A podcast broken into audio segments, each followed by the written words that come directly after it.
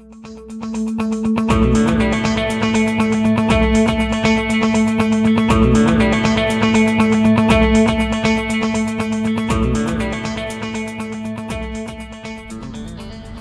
and welcome to Talking Wealth. I'm David Harvey, Senior Investment Analyst at Wealth Within. I confess to have been a little confused last Thursday when I heard on the news that the Australian stock market had broken through the psychological 6,000 point barrier. I thought it hadn't, but on the news it said it had. And so I thought, oh well, when I get to work next day, I'll uh, check it out. So anyway, looking at the charts, I found that um, where the All Ordinaries had not gone through the uh, 6,000 barrier, the XJO, which is a very uh, close by index, had in fact gone through the 6,000 barrier. And uh, it made me reflect on how confusing it must be sometimes for the general public uh, because of the pronouncements that are made from the media, as, as you guys have a very different source of information than, than we do, because we're working with it every day.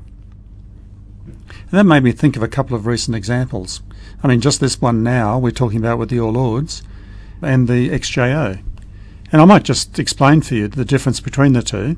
And what you'll find is that the All Ords is the historic index for the Aussie market, and that's gone back years and years, and takes account about the top 500 stocks in the Australian market. And so what we do is that if we're looking to see how the market's tracking now, we can actually go back and see how that compares with how it might have operated in the 1980s or 1970s. Whereas with the XJO, it's a it's a relatively recent index, and this has been introduced by the institution so that they can actually do their own benchmarking between themselves. And this, in fact, just has the top 200 stocks. So I, I hope that that sort of helps clear that up. But we would tend to use the All Ords because that's got more history associated with it. Another example that's probably close to a lot of people's hearts is the, the recent T3 float with Telstra.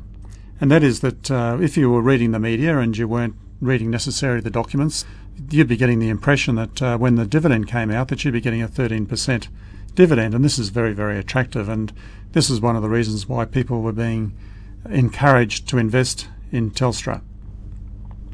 But what they didn't do was actually, and, and in fact, with this sort of information, it's never wrong, but the thing is that sometimes it can be a little bit misleading because the dividend that they were talking about was actually calculated on the price of the first instalment. It wasn't calculated on the amount that you have to pay as your second instalment to give you the full face value of Telstra. So where 13% would relate to the uh, first instalment, maybe it might come back to the average for Telstra, which is 6.4. But you know, this is uh, the way that sometimes the media talks, and therefore um, it's sometimes very difficult for the mums and dads to be able to work out exactly what's happening. But with Telstra, the dividend was paid yesterday, and therefore I'd expect now that um, the profit takers will start to move in and start selling the stock down uh, to avoid paying the second payment on the stock. And so, therefore, I think that uh, over the coming months, month or so, that uh, Telstra will probably pull back in price.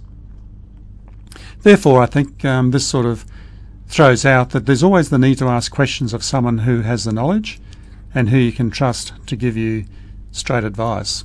Because sometimes, you know, that uh, if you're talking to a broker, he might have a particular bias, and maybe this might not be the, the right source for you.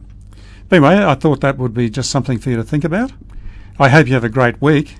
Uh, this is David Harvey signing off from Talking Wealth, and look forward to talking to you next time. Catch you later. Bye.